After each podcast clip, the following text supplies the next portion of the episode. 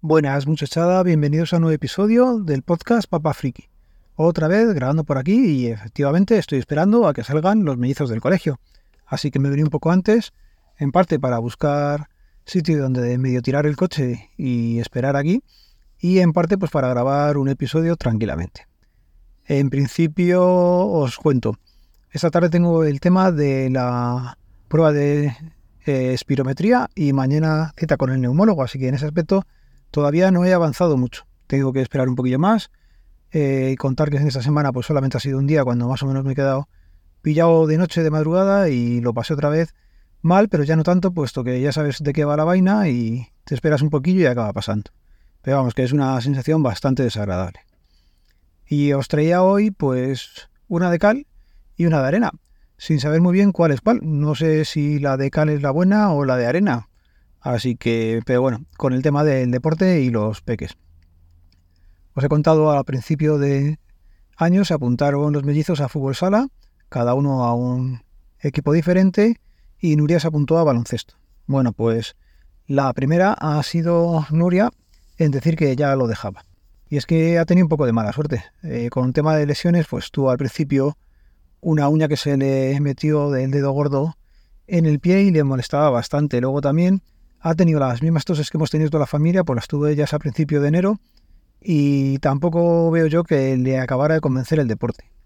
Es una pena, o para mí me lo parece, porque siempre que hace deporte es bueno el que un niño se esté moviendo, que practique coordinación, que la mejore, que haga ejercicio físico, pues siempre va a estar bien, pero no le gusta. No ha tenido nunca interés por el baloncesto hasta este año y yo creo más que nada que era porque iba una amiga suya y y quería probar.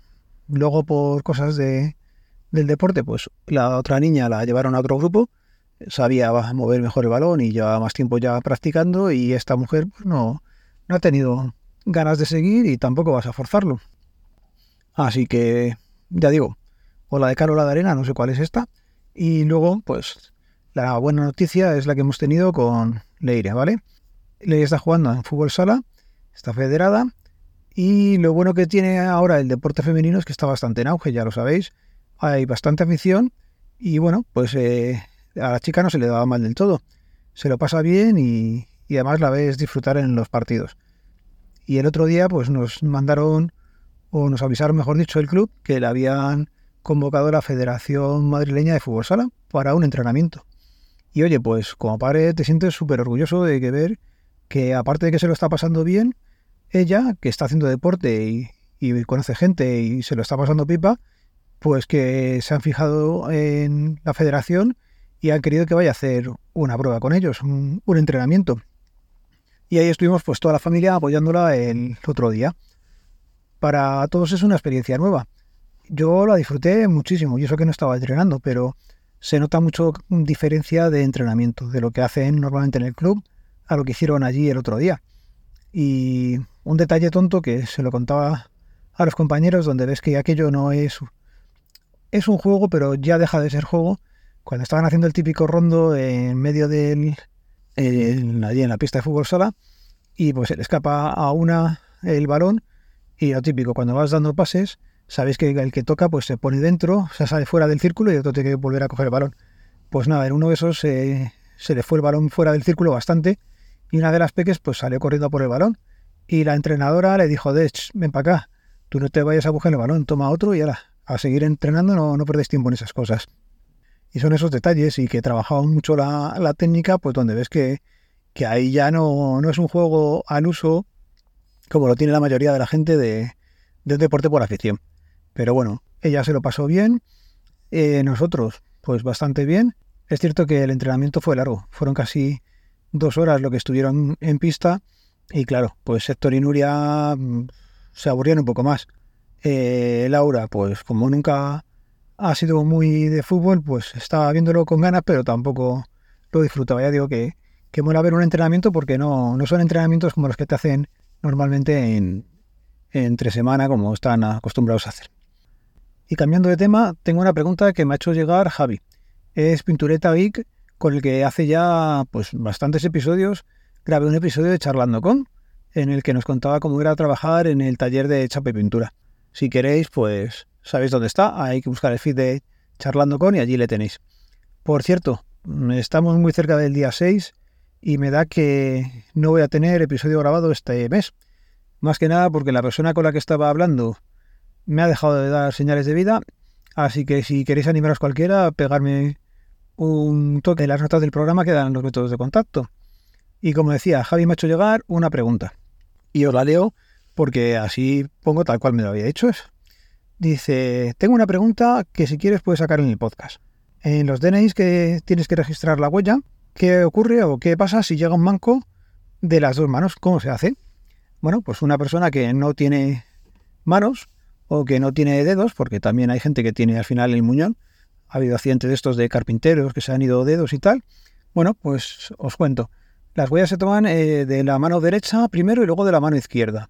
Y se coge solamente una huella de cada mano. Entonces, si tenemos una persona, por ejemplo, que no tiene mano izquierda, pues se le pondría al principio, cuando vas antes de tomar las huellas, pues haces notar esa, esa circunstancia y cogerías, por ejemplo, el índice derecho y como primera huella. Y a partir de ahí, pues el dedo medio, el anular, el meñique no se coge y luego va el pulgar, de la mano derecha en ese orden, ¿vale? Mano izquierda, pues seguirían el mismo orden. Índice, medio, anular, meñique, recordamos que no se coge, y pulgar. Ese es el orden habitual de coger las huellas. Entonces, si falta alguna de esas huellas, se pasa a la siguiente. Si no tienes eh, manos, como es el caso que pregunta Javi, directamente se marca sin dactilia, tanto en la mano derecha como en la mano izquierda. Y no pasa nada más, se puede hacer. ¿Sabes quiénes también tienen eh, sindactilia en el DNI? Pues efectivamente, los bebés que tienen menos de dos años. A los bebés que tienen menos de dos años no se le coge huella. Es bastante complicado cogérselo cuando tienen los dos años recién cumplidos y el sistema ya te pide que se la cojas, porque si están de buenas, pues más o menos puedes llegar a coger un borrón en donde se podría apreciar alguna de las minucias que hay que ver para identificar a una persona. Pero si está de malas, ya sabes que va a ser un rato de oír llorar al niño, de intentar cogerle tú la mano o la madre y ponérsela. Por cierto, el otro día la madre, pues lo mismo, una niña tendría tres años. Madre mía, si ves madres que empiezan a negociar con ellos, pon aquí la mano, pon tal.